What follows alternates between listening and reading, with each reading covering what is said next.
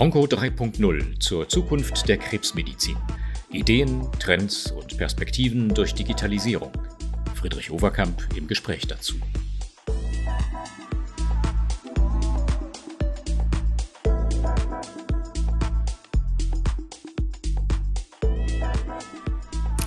Hallo meine Damen und Herren, herzlich willkommen zu einer weiteren Ausgabe von Onco 3.0. Über künstliche Intelligenz haben wir ja schon wiederholt gesprochen in dieser Podcast-Staffel.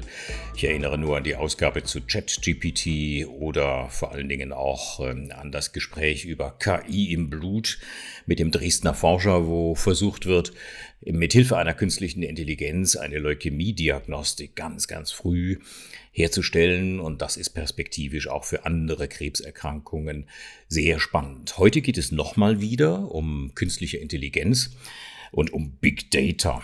Da haben sich eine Reihe von pharmazeutischen Firmen zusammengeschlossen mit Universitäten, mit Forschungseinrichtungen auf europäischer Ebene, wenn ich das richtig gesehen habe, und wollen ein ja schon sehr ambitioniertes Forschungsprojekt lostreten, nennt sich Optima. Und einer der beiden Leiter dieses Projektes ist Dr. Hagen Krüger von der Firma Pfizer, ist Senior Medical Director dort. Hallo, Herr Krüger, freue mich sehr, mit Ihnen zu sprechen. Hallo. Schönen guten Tag, Herr Overkamp, und vielen Dank für die Einladung. Was ist ein Senior Medical Director? Ähm, ein Senior Medical Director ist ähm, allgemein ein Arzt, der in der pharmazeutischen Industrie arbeitet und ähm, viel Erfahrung auf dem Gebiet hat, in dem Fall halt die Onkologie. Ja. Und Sie leiten dieses Optima-Projekt. Ähm, da kann man ja schon daraus ableiten letztlich, dass Sie etwas optimieren wollen in der Krebstherapie. Was wollen Sie denn optimieren? Da lohnt es sich, ähm, ein bisschen auszuholen. Wie wir alle wissen, ist der medizinische Bedarf bei onkologischen Patienten wird er ansteigen. Das heißt, über die Lebenszeit werden etwa 50 Prozent von Patienten eine Krebsdiagnose bekommen. Hm. Gleichzeitig ähm, sinkt allerdings die Arztdichte, vor allem in Deutschland. In den nächsten fünf Jahren werden bis zu 30 Prozent in Rente gehen. Und der dritte Faktor ist, jedes Jahr kommen mehr als zehn neue Krebsmedikamente auf den Markt. Hm. Wenn man dieses Dreieck zusammennimmt, wird es sowohl für den Arzt, aber auch für den Patienten immer komplexer, die für ihn geeignetste Therapie zu erhalten. Und das war der Ausgangspunkt, ähm, wo wir uns dieses Projekt Optima überlegt haben. Ja. Das heißt, auch die klassischen Therapieleitlinien, die wir ja für viele verschiedene Krebse haben, für Brustkrebs, für Prostatakrebs, für Lungenkrebs und viele andere auch, die sind zwar gut, die wird es auch weiterhin geben müssen. Die sind ja dazu da, sozusagen Evidenz aus der klinischen Forschung zusammenzutragen und daraus Behandlungsempfehlungen abzuleiten. Aber die alleine reichen nicht mehr aus. Ich äh, glaube, so kann man äh, das derzeit interpretieren. Man sieht es ja schon bei einer Erkrankung wie, wie Brustkrebs zum Beispiel. Da gibt es so viel Evidenz, aber auch so viele Therapiewege, die man für die betroffenen Patientinnen gehen kann, dass man trotzdem nicht weiß, welches ist jetzt der optimale Weg. Ne? Völlig zutreffend. Und vielleicht kann man da sogar einen Schritt weitergehen. Die klassischen Leitlinien sind im Allgemeinen Papierleitlinien, PDF-Dokument, die mit viel Mühe, mit ganz viel Experteninput erstellt werden. Aber da liegen sie dann auf einer Webseite und ähm, sind genau. am Point of Care erstmal nicht verfügbar. Das mhm. heißt, das war ein Teil der Projektidee, dass man sagt, diese Leitlinien, die es in Papierversion gibt, sollen in computerinterpretierbare Leitlinien überführt werden, damit sie dem behandelnden Arzt ähm, am Point of Care zur Verfügung stehen. Ja. Es gibt aber noch einen zweiten Gesichtspunkt. Die Praktiker sagen, dass etwa nur 50 Prozent der Patientinnen und Patienten, die sie jeden Tag sehen, in Leitlinien passen. Und trotzdem hm. werden diese Patienten aber behandelt. Hm. Das heißt, da gibt es eine Evidenzlücke, wie man diese Patienten nun optimal im klinischen Alltag behandeln sollte. Genau. Und das war auch der Anlass, äh, Optima zu starten. Was diesen letzten Punkt angeht, da stimme ich vollkommen zu. Bei dem ersten muss ich natürlich ganz dezent äh, widersprechen. Leitlinien liegen nicht nur in Papierform vor. Wir produzieren äh, mit gigantischem Aufwand Apps, wo man genau die natürlich auch im Alltag nutzen kann. Äh, die enthalten sehr äh, modern aufbereitet das ganze Leitlinienwissen. Aber das reicht eben nicht. Man braucht sehr viel mehr Daten aus der Versorgung. Und insofern ist diese Idee einer Datensammlung Sammlung, die Sie da mit, mit vielen anderen gemeinsam jetzt konzipiert haben und die Sie leiten, finde ich eine super Idee. Woher kommen denn diese Daten? Was sammeln Sie? Von wem sammeln Sie Daten? Also vielleicht zwei Aspekte. Die, die Daten, die in Optima einfließen, stammen aus verschiedensten Quellen. Das sind zum einen Biobanken, das sind ähm, sozusagen elektronische Krankenakten, das sind ähm, Krankenhausdaten äh, und es sind aber natürlich auch von privaten Anbietern sozusagen wie IQVIA Datensammlungen und auch von Krebsregistern aus verschiedenen europäischen Ländern. Ganz wichtig ist das Wort sammeln, ist vielleicht ein bisschen irreführend. Das heißt, ähm, die Daten ähm, verbleiben zu 80 Prozent an ihrem Ursprungsort, um tatsächlich äh, ist alles entsprechend der Datenschutzgrundverordnung zu machen. Das heißt, 80 Prozent der Daten verbleibt am Ursprungsort, wird aber in ein interoperables Datenformat transformiert. Mhm und circa 20 Prozent werden in einer zentralen Plattform beim Helmholtz-Institut in Dresden gespeichert. Ah ja. Habe ich das richtig gelesen, dass Sie jetzt schon bereits Daten von mehr als 200 Millionen Menschen aus ganz Europa verfügbar haben? Also die Datenpartner, die mit Optima zusammenarbeiten, verfügen über Datenpunkte von über 200 Millionen Patienten. Mhm. Und zurzeit, zurzeit läuft ähm, ein sogenanntes Fingerprinting. Das heißt, man guckt sich an, welche Variablen sind denn jetzt in den einzelnen äh, Datenbanken vorhanden, um daraus abzuleiten, liegen die richtigen Daten vor, um wichtige Forschungsfragen zu beantworten. Sie haben schon genannt, ähm, aus welchen Bereichen die Daten stammen, also zum Beispiel aus Universitäten, von Pharmaunternehmen, Forschungsorganisationen. Letztendlich sind es sehr heterogene Quellen. Wer koordiniert denn das Ganze? Wer steuert das? Wer sorgt dafür, dass diese Daten dann auch logisch und sinnvoll genutzt werden? Also Optima ist ein sogenanntes ja, europäisches Verbundprojekt. Da gibt es unter dem Dach der Innovative Medicine Initiative sehr viele große Projekte und da gibt es einen gewissen Ablauf, der sich bewährt hat.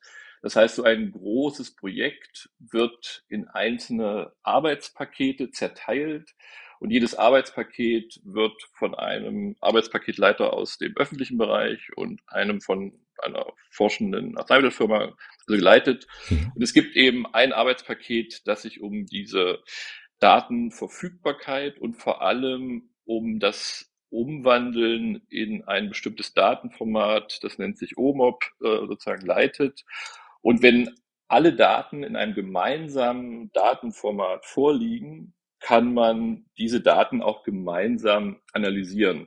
Wie mhm. kann man sich das vorstellen? Also die Experten setzen sich zusammen und definieren eine Reihe von Fragen, wo es zurzeit unbefriedigende Evidenz in Leitlinien oder auch aus klinischen Studien gibt.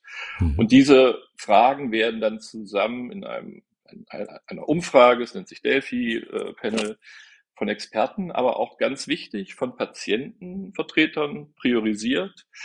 Und dann beginnt die Suche, wenn das die Fragen sind, haben wir denn dafür die richtigen Datenquellen? Mhm. Und so wird das dann sozusagen sequenziell abgearbeitet, um dann auch diese Forschungsfragen zu priorisieren. Das heißt, die kritischen ja. Punkte sind Priorisierung von Forschungsfragen, aber auch haben wir die richtigen Daten.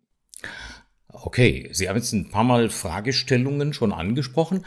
Lassen Sie es ruhig ein bisschen konkreter äh, machen. Welche Fragestellungen sind denn im Moment angedacht oder gibt es auch schon konkrete Fragestellungen äh, im Hinblick auf äh, zeitnah anstehende Auswertungen? Also wenn man sich Die Optima dreht sich um drei bestimmte Krebsentitäten. Das ist zum Beispiel der Brustkrebs, das ist Lungenkrebs und das ist Prostatakrebs. Wenn man sich vorstellt, ähm, im Bereich Brustkrebs ist die sequentielle Therapie im metastasierten Bereich ist eine Frage, wo tatsächlich man sich mehr Evidenz wünschen würde. Das heißt, die sequentielle Therapie im metastasierten Bereich, was ist die beste Reihenfolge der Therapien hm. nach, also nacheinander, ist eine Frage, die, wo man tatsächlich auf Real-World-Daten zurückgreifen muss, weil hm. jede Studie geht halt immer nur bis zum Beginn der nächsten Therapie. Das hm. heißt, das ist eine klassische Fragestellung, Sequenztherapie genau. im metastasierten Brustkrebs, wo man diese Daten sehr dringend braucht. Das ist das, was ich vorhin meinte. Man kann zwar in den Apps äh, und äh, auf den Websites die Leitlinien sich anschauen, man kann gucken, wofür gibt es Evidenz, aber wir wissen dann trotzdem noch nicht, äh, ob Therapie in der Reihenfolge A, B, C oder vielleicht doch C, äh, A, B die richtige oder optimalere Reihenfolge ist. Genau das ist das, was wahrscheinlich nur ein KI-Programm aus ihren riesigen Datenmengen äh, herausfiltern kann. Finde ich sehr logisch. Was ist beim Prostatakrebs angedacht an Fragestellungen? Da gibt's ähm, diese Fragestellungen, die wurden dieses Jahr auch schon veröffentlicht in einem Expertenkonsens. Ähm, Nature Review äh, Urologie wurde veröffentlicht und beispielsweise, was sind die Char äh, Charakteristika von Männern, wo eine aktive Überwachung, die sogenannte Surveillance beispielsweise ausreichen würde, die gar keiner medikamentösen Therapie bedürfen. Das ist eine mhm. sehr relevante Fragestellung, um einfach Patienten auch Therapie zu ersparen. Das mhm. andere wäre, wie verhalten sich äh, die Nebenwirkungen auch bei sequenzieller Therapie beim Prostatakarzinom, weil das eine sehr lange Therapie ist. Das heißt, dort würden Daten über zehn Jahre eine sehr wichtige Datenquelle sein, um tatsächlich die Nebenwirkungen unter Alltagsbedingungen besser beschreiben zu können. Und so wird sich durch jedes Therapiegebiet quasi gearbeitet, wo es gibt es relevante Fragestellungen, die dem Praktiker helfen würden. Hm. Ich kann mir vorstellen, dass es gar nicht so leicht ist, ähm, die Schnittstellen zwischen diesen verschiedenen Playern optimal hinzubekommen. Ne? Sie haben Universitätseinrichtungen, sie haben äh, ihre eigenen, ich sag mal, Datensammlungen in der Pharmaindustrie und so weiter. Äh, gibt es da schon, ich sag mal, Prototypen? Gibt es ähm, äh, Versuchsanordnungen, wie sozusagen auch die optimale Verknüpfung der verschiedenen Player ist? Das ist eine sehr wichtige Frage, weil die Einbettung in die lokale IT-Infrastruktur ist mhm. quasi eine Herausforderung. Das kann sich jeder vorstellen. Jedes Krankenhaus hat seine eigene, sein eigenes Uninetz. Eine Praxis funktioniert anders. Dann ist wieder in einer Uni im Ausland, hat eine andere Firewall. Mhm. Das heißt, es gibt einen ersten Prototypen dahingehend, dass man tatsächlich vor Ort untersucht, wie sind die, wie müssen die Schnittstellen im Prinzip programmiert sein, damit tatsächlich in den unterschiedlichsten IT-Umgebungen eine Auswertung ähm, stattfinden kann. Wie kann man sich das praktisch vorstellen? Man, es wird in der lokalen Umgebung ähm, von der Uni-IT untersucht, kommen die synthetischen Daten, die dort vorliegen, kann man die analysieren oder sind sie quasi äh, von einer anderen Ort zurzeit nicht ansprechbar, weil eben diese Schnittstelle noch nicht funktioniert. Das heißt, die Idee ist, dass die, dass quasi eine Programmschnittstelle zu den Daten reist, die Daten vor Ort ausgewertet werden und dann nur die aggregierten Ergebnisse zurückkommen. Warum macht man das so kompliziert? Damit die Daten eben vor Ort verbleiben können und eben nicht zentral gespeichert werden.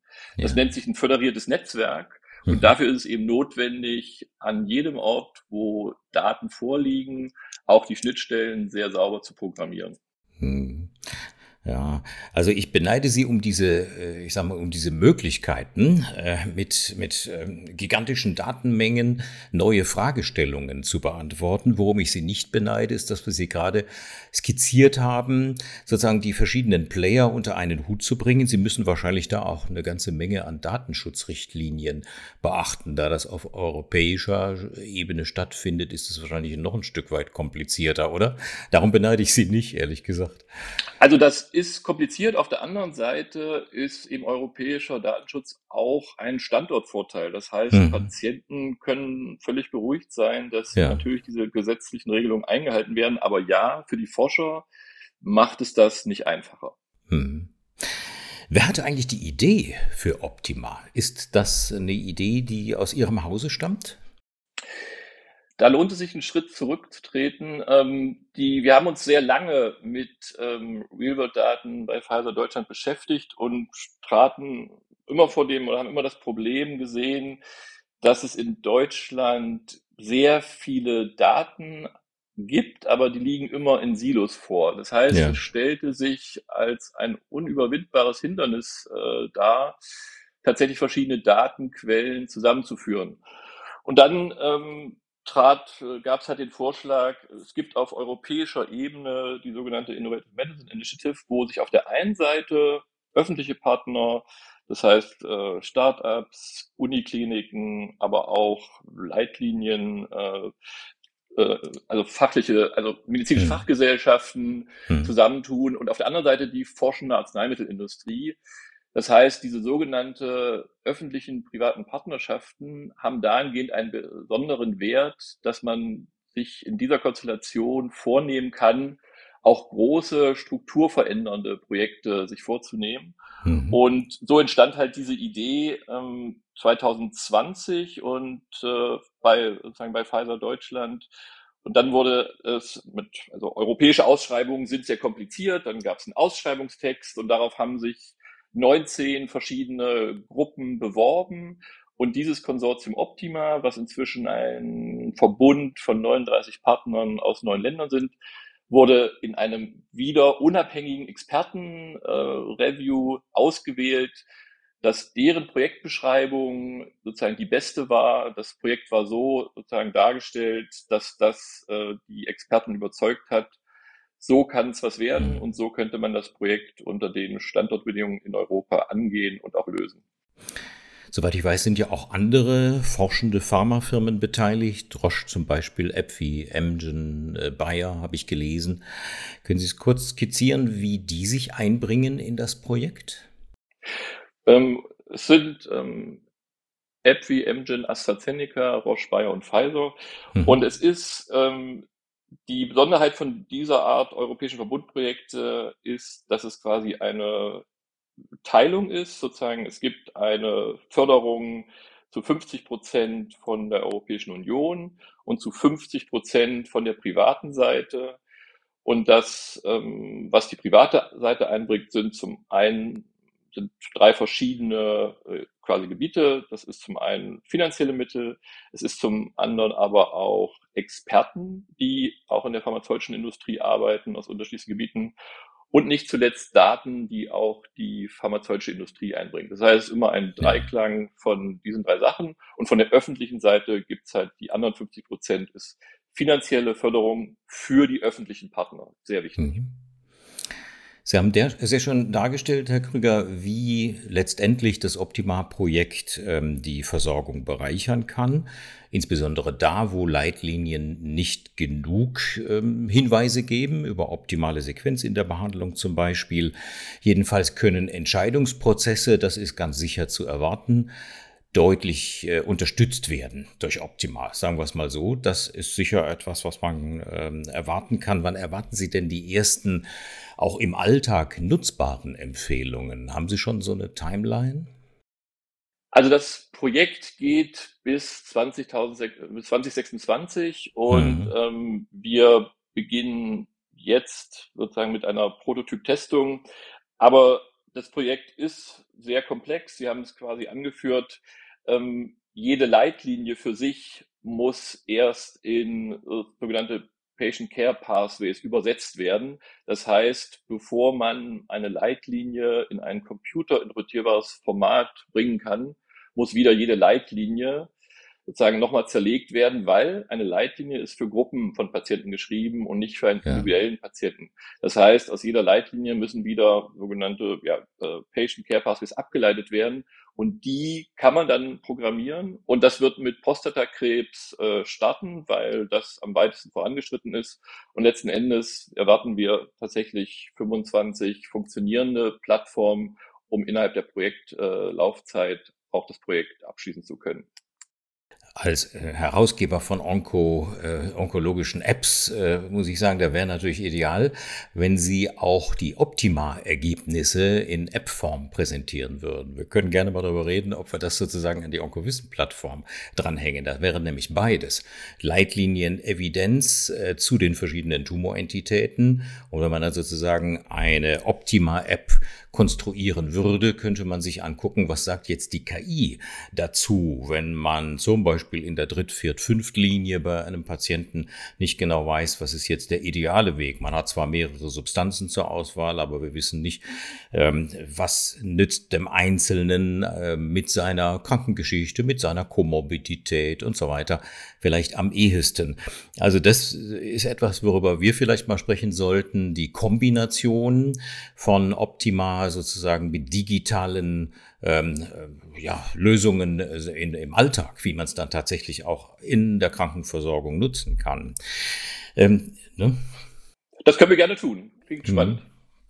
Ich habe gelesen, das Ganze kostet ungefähr 20 Millionen. Da habe ich gedacht, als ich, äh, als ich diese Zahl las, so wenig. Ähm, ich fürchte, das wird teurer. Ich fürchte nicht, ich hoffe, das wird teurer, weil nach allem, was Sie so skizziert haben, und das klingt ja alles sehr logisch, was Sie sagen, glaube ich nicht, dass 20 Millionen reichen, oder? Ähm, 20 Millionen ist ähm, im Budgetbereich eins der größeren IMI-Projekte, aber Sie haben natürlich recht, ähm, sozusagen in diesem Bereich äh, kann man mit höheren Mitteln natürlich auch mehr erreichen. Letzten Endes war das ein Startpunkt, um sozusagen dieses Projekt zu beginnen. Und es kommen aber auch immer noch weitere Partner dazu, wie zum Beispiel AstraZeneca, das heißt, ähm, wir sind schon optimistisch, dass das eine, sozusagen eine Summe ist, wo man auch Strukturverbesserungen tatsächlich umsetzen kann. Aber Super. ja, mehr, mhm. mehr wäre mehr als ich das las und ich äh, muss einfach mich mal outen, ich habe zum ersten Mal über das Handelsblatt von Optima äh, gehört und gelesen. Ich weiß nicht, ob Sie da ein Interview gegeben haben, auf jeden Fall wurden Sie da zitiert und da habe ich zum ersten Mal auch äh, davon gelesen und mich dann damit beschäftigt. Und da kam mir a priori der Gedanke, es gibt ja viele KI-Programme. Ich habe eins ganz am Anfang schon erwähnt. Wir haben dazu auch schon einen Podcast gemacht. Ähm, das KI-Programm zur molekularen Diagnostik in der Leukämieforschung zum Beispiel. Ich weiß, es laufen eine ganze Reihe hochkarätiger KI-Forschungsprogramme an den Universitäten, wo man einfach versuchen will, die Genstruktur der Tumoren, aber vielleicht auch über Liquid Biopsy zirkulierende Tumor-DNA im Blut zu verschiedenen Zeitpunkten aufzuspüren und daraus Schlussfolgerungen zu ziehen. Kurzum, künstliche Intelligenz wird auch in der Molekularpathologie eine gigantische Rolle spielen. Ich fände es klasse, wenn von vornherein gar keine Konkurrenz aufkommen würde, sondern wenn Sie mit all denen seitens Optima auch Kontakt aufnehmen würden. Wenn man sozusagen eine Synthese finden würde. Was Sie machen, ist sozusagen äh, die, die, die Versorgungsforschung des 21. Jahrhunderts mit Big Data. Ähm, das ist extrem wichtig. Was äh, die Forscher in den Universitäten und auch privaten Forschungseinrichtungen machen, ist molekulare KI-Forschung. Wenn man das zusammenbringt, kriegt man wahrscheinlich ähm, das echte Optimum aus beiden Welten. Und da können wir wahrscheinlich dann am Ende den Patienten hochindividuelle Therapiekonzepte empfehlen. Wird darüber diskutiert, über äh, das frühzeitige Zusammenspiel mit molekularen KI-Programmen? Optima ist ein offenes Projekt und wird sich äh, und ist im Gespräch mit sehr vielen Initiativen, aber ich sehe die Herausforderungen tatsächlich auf einem anderen Gebiet. Wir haben in Europa und speziell in Deutschland äh, große Mängel in der Nutzung unserer eigenen Gesundheitsdaten. Hm. Das heißt, ähm, wenn wir den die Nutzung der Gesundheitsdaten nicht in den nächsten, ich würde fast sagen, drei Jahren in den ja. Griff bekommen, findet künstliche Intelligenz ohne Deutschland, wenn nicht ohne Europa statt. Das heißt, es gibt verschiedene vielversprechende Initiativen, äh, Gesundheitsdatennutzungsgesetz, Europäischer Gesundheitsdatenraum und auch die elektronische Patientenakte. Aber all das muss auch dieses Jahr kommen, weil die Geschwindigkeit der Entwicklung in den USA, in China eine solche Geschwindigkeit hat, dass die verschiedenen Leuchttürme, es ist mhm. hervorragend, dass sie gibt, aber um die zusammenzubringen, braucht es Rahmenbedingungen, die die Politik schaffen muss. Aber ja.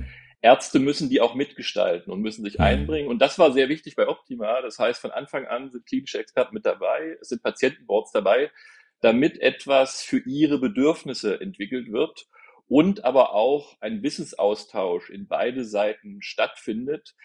Nur dann können tatsächlich auch etwas entwickelt werden, was Ärzte und Patienten nutzt. Aber die Grundlage von allem sind Gesundheitsdaten, die sozusagen nach dem FAIR-Prinzip, dass man sie findet und auch wieder nutzbar sind, überhaupt vorliegen. Hm. Und das ist zurzeit in Deutschland einfach nicht der Fall. Es gibt ja. Gesundheitsdaten, die werden für, für Abrechnungsgesichtspunkte abgelegt, aber nicht für sozusagen wissenschaftliche Fragestellungen. Und das müssen wir sehr schnell ändern. Mhm. Das ist eigentlich ein sehr schönes Schlusswort, äh, Herr Krüger. Ich danke Ihnen sehr, sehr herzlich. Ich äh, finde, dass es ein wirklich tolles Projekt ist. Wir verlinken unter diesem Podcast in den Show Notes dann auch ähm, ein paar Links, wo diejenigen, die sich für mehr interessieren, äh, weiterlesen können. Ich wünsche Ihnen und dem gesamten Optima-Team sehr viel Erfolg. Wie oft treffen Sie sich in dem Konsortium? Wie oft gibt es sozusagen Positionsbestimmungen? Also wir haben wöchentliche Meetings, dann tritt ähm, einmal im Monat das gesamte Management Board zusammen und einmal im mhm. Jahr gibt es ein Jahresmeeting und da kommen 100 bis 150 Leute. Das heißt, inzwischen arbeiten circa 200 Leute in diesem Projekt, 200 wow. Wissenschaftler äh, aktiv mit. Wow. Toll. Wirklich großartig. Toi, toi, toi. Ich könnte auch äh, vielleicht angepasster formulieren. Optimalen Erfolg wünsche ich Ihnen bei diesem Projekt. Und danke Ihnen sehr fürs Gespräch. Tschüss, Herr Krüger. Vielen Dank, Herr Oberkamp, fürs Gespräch. Und Ihnen, meine Damen und Herren, ganz herzlichen Dank fürs Zuhören und bis zum nächsten Mal. Ciao, ciao.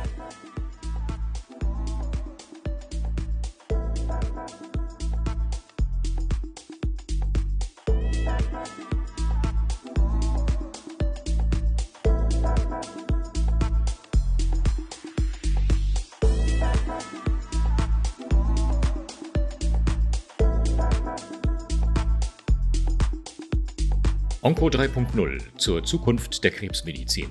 Eine Produktion der Oncoconsult Overkamp GmbH Berlin in Zusammenarbeit mit Mario Lorek. Meine Website erreichen Sie unter friedrichoverkamp.com.